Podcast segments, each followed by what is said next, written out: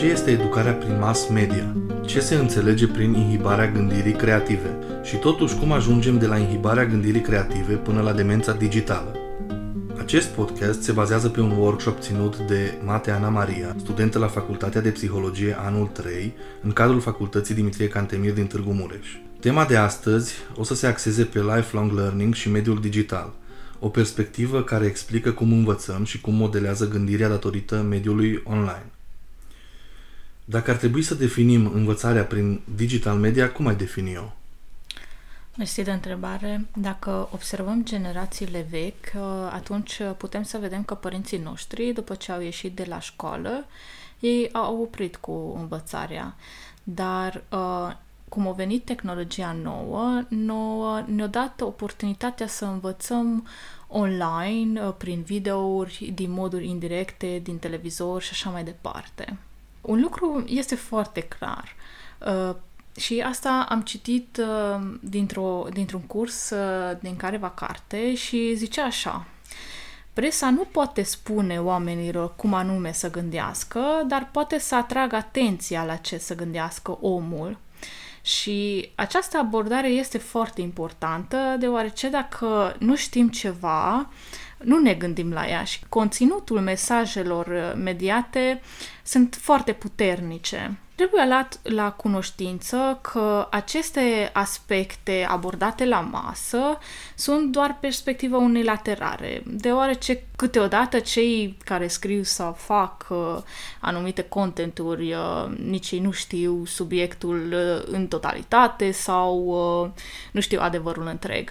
Și, de exemplu, dacă luăm uh, acest podcast și eu pot să dau doar o perspectivă, o acumulare, să zicem, a 5-6 cărți, care uh, prezintă în 15, 20, 30 de minute cât o fi acest podcast. Ce crezi că se înțelege prin uh, inhibarea gândirii creative? Și aici mă refer la învățarea de pe bloguri și alte așa zise platforme dedicate ale științei. Ca să uh, avem încredere într-o sursă, trebuie să înțelegem cum funcționează și Blogul este, putem să zicem că este un fel de carte a internetului, în ghilimele, pentru că orice cauți, orice vrei să citești, cauți o rețetă sau orice, tu accezi un blog sau un video, da?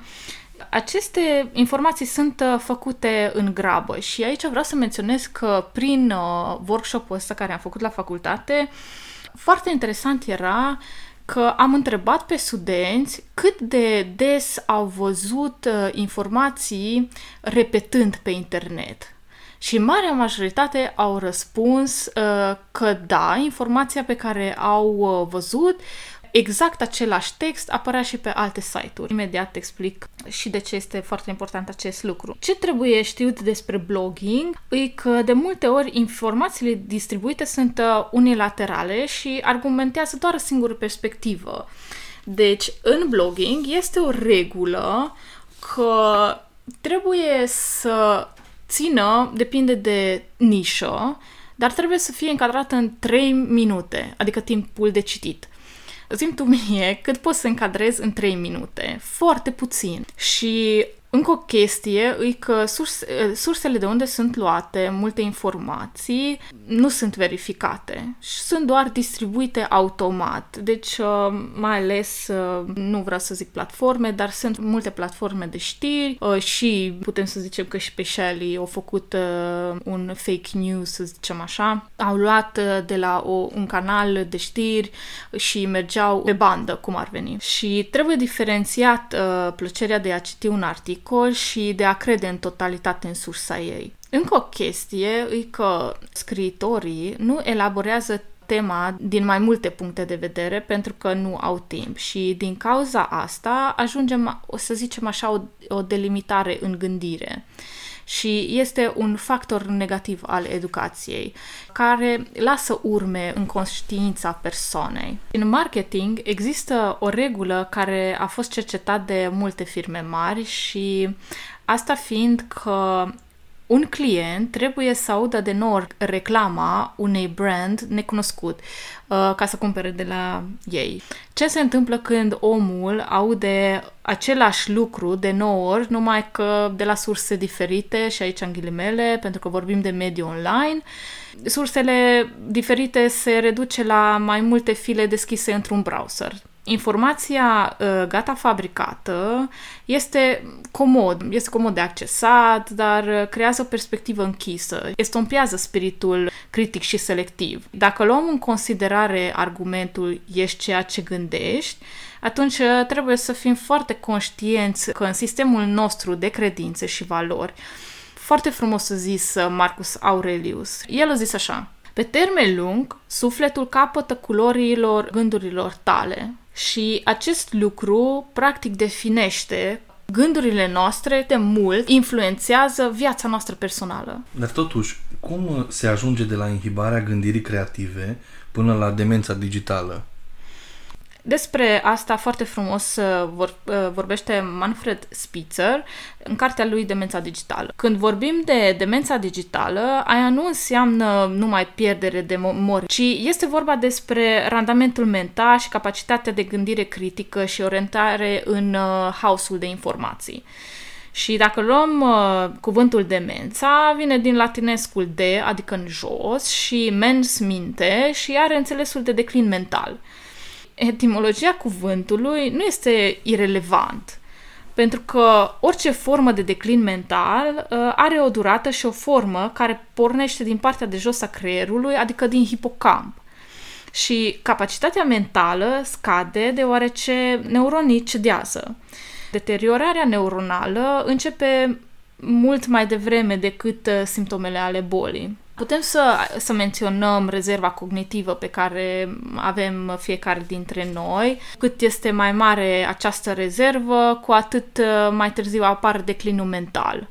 Uh, un simptom tipic să înțeleagă toată lumea demența este atunci când uh, Putem accesa memorii din trecut, dar faptele și evenimentele din prezent nu pot fi memorate așa de bine. Demența digitală se creează prin uh, incapacitatea de a folosi și contra, uh, controla abilitățile mentale, adică capacitatea de a gândi, de a acționa, de recunoaște ce se întâmplă în jurul nostru și așa mai departe.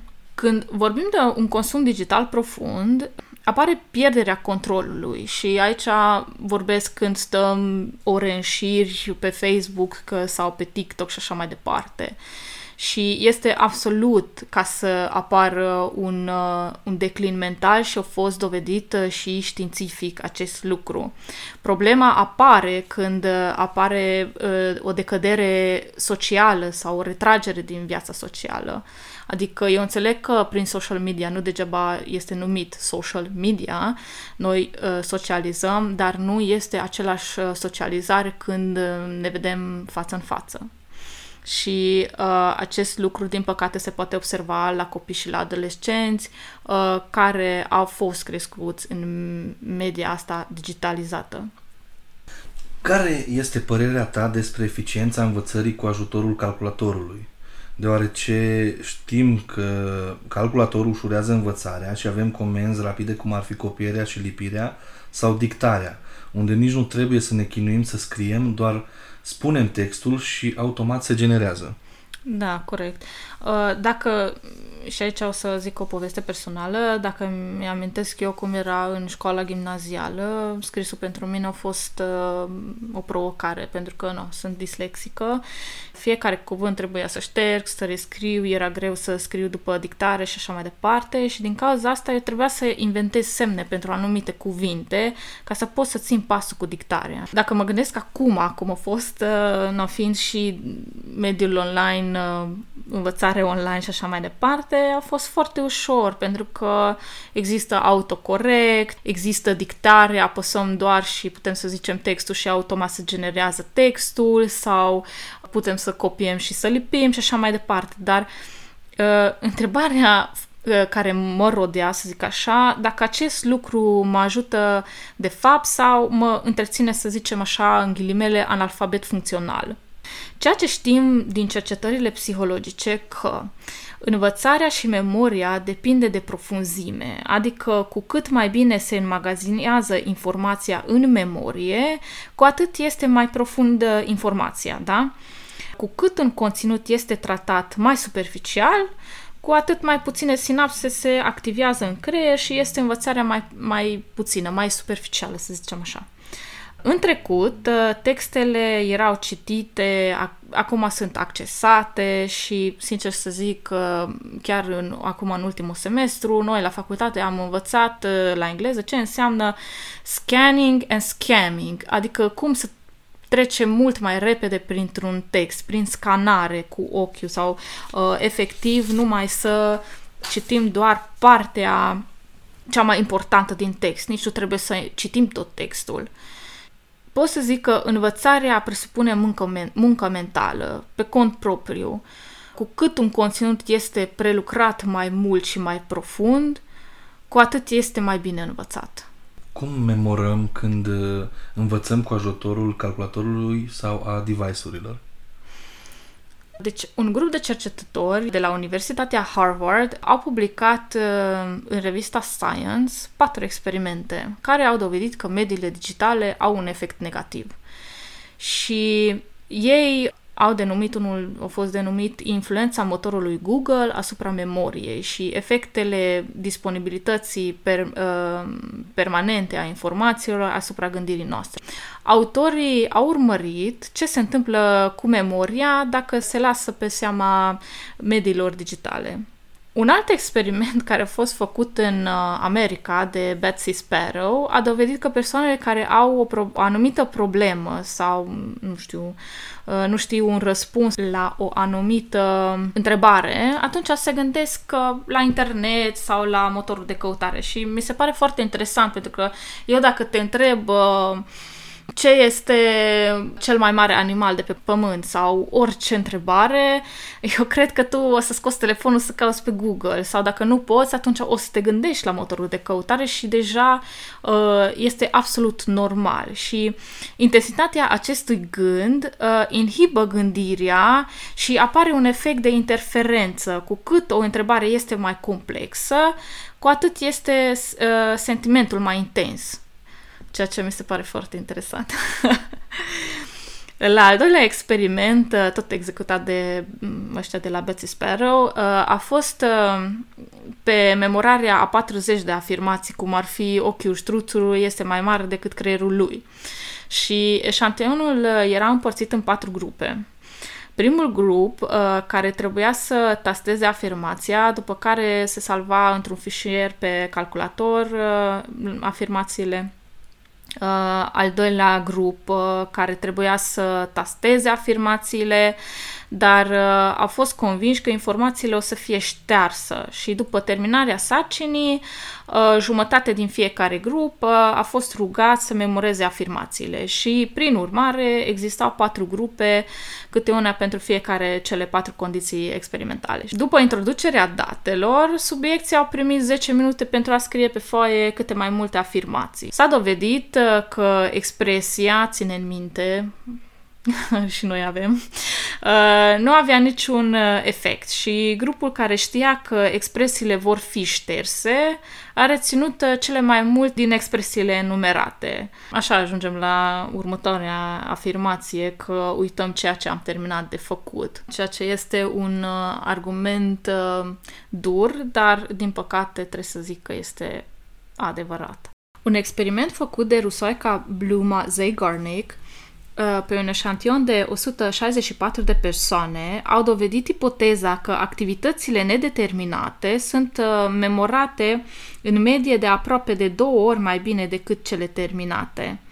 De aici provine denumirea efectul Zeigarnik sau efectul cliffhanger, care se referă la momentul întreruperii unei povestiri palpitante și acest uh, fenomen există și în zilele noastre cotidiene, când, de exemplu, serialul sau filmul este întrerupt de, de reclame. Interesant este că fenomenele astea uh, se regăsesc uh, în diferite contexte. Luma Zeigarnik a descoperit că efectul este mai eficient la copii decât la adulți și a declarat că caracteristic pentru pentru copii este că țin minte doar acțiunile nedeterminate, iar pe cele terminate le uită complet sau aproape complet.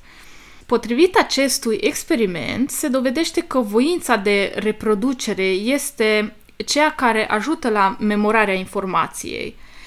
Aici um, se poate adăuga și sentimentul de nemulțumire față de o sarcină. Aici aș putea zice că, de exemplu, eu am memorat mai bine o sarcină când eram nemulțumit pentru că am revenit asupra ei. Am rescris uh, eseul, de exemplu, sau o prezentare pe care am vrut să fac și din cauza asta am memorat mult mai bine conținutul. Dacă acțiunile neterminate se păstrează în memorie mai mult decât uh, cele terminate. Uh, de aici se rezultă că prin uh, comunicare interioară, și aici mă refer gata, am terminat, nu mai trebuie să mă ocup de ea sau de sarcină, apare acel sentiment de eliberare prin care împiedicăm memorarea de lungă durată a sarcinii. Aici apare și fenomenul de uitarea intenționată și pot să fac aici un exemplu când informațiile poate să pară irelevante. De exemplu, am fost la 14 cursuri și la final, când ajungem la examinare, profa ne zice că din 14 subiecte aveți 10 de învățat pentru examen. Și atunci, la celelalte 4, uh, noi intenționat uităm, deși am participat la acele cursuri, dar considerăm în timpul examinării că acel informație este irrelevant. Și aici vreau să sar înapoi la experimentul cu afirmațiile, unde experimentatorul a declarat că participanții nu au făcut eforturi să-și amintească atunci când erau convinși că pot verifica mai târziu afirmațiile. De vreme ce motoarele de căutare ne stau mereu la dispoziție, s-ar putea ca deseori să avem senzația că nu trebuie să reținem informațiile, pentru că oricum dacă ne trebuie le căutăm. Și în următoarele etape, experimentatorul a reușit să dovedească afirmația că oamenii își amintesc unde regăsesc informația atunci când uh, informația nu este ținută în minte, acest lucru oferă un uh, prim indiciu că oamenii să își amintească unde se află un document pe calculator sau pe internet și așa mai departe, decât detaliile exacte ce conține documentul, adică documentul însuși. Aici deja putem argumenta o comoditate mentală. Uh, nu numai că există o stimulare mai scăzută a creierului, dar și motivația pentru memorarea unor conținuturi noi se modifică. Adică a renunța la controlul pe care avem asupra activității mentale pe termen lung uh, și are efecte nocive care pot să ducă la demență, tulburare fizicale, demență. Ușor ajungem la sfârșitul acestui episod, iar ca încheiere te-aș ruga să ne vorbești despre multitasking și atenția tulburată. Uh, conform uh, unui studiu american, uh, un om modern întrerupe munca în fiecare 11 minute din cauza notificărilor. Când vine vorba de termenul multitasking, nu vorbim neapărat de mediul digital. Trăirile noastre sunt importante, deoarece orice activitate lasă în urmă creier și creierul nostru înmagazinează nu doar noțiunile particulare, ci și concepte generale, precum uh, categoria ale cunoașterii și chiar modul de rezolvare a anumitor sarcini. Multitasking-ul este strâns asociat cu ceea ce zice psihologia modernă și neuroștiințele, controlul cognitiv. Încă din copilărie mică învățăm să ne controlăm gândurile, adică să ignorăm cele irelevante și să ne concentrăm asupra unei sarcini concrete.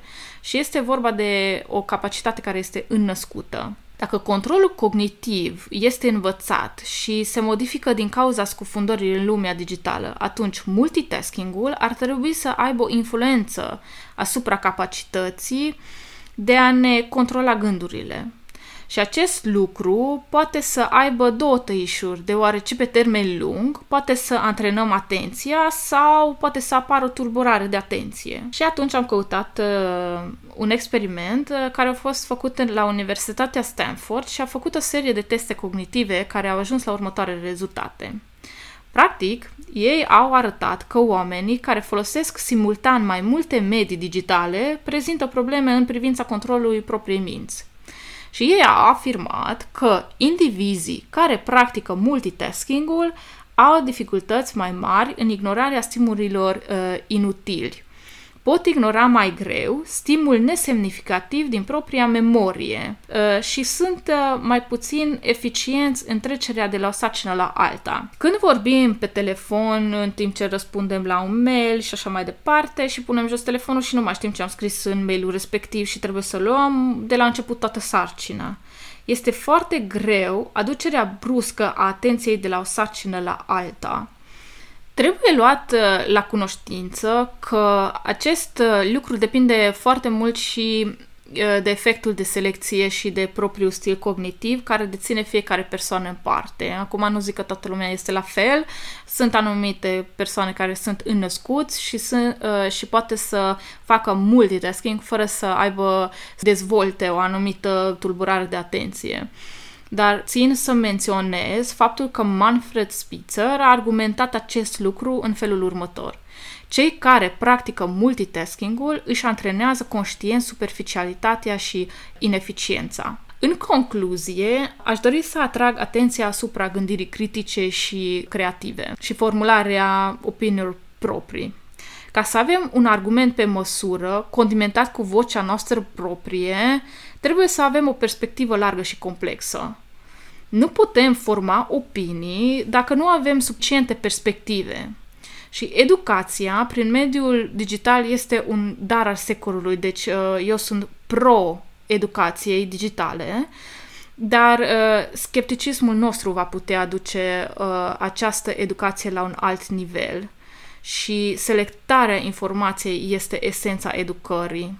Iar prin urmare, stilul de gândire și perspectiva personală va deveni unul cu mentorii și acest lucru țin să menționez pentru că dacă tu pe social media tinzi să dai follow la anumite persoane, mentalitatea ta va rămâne cu persoanele respective.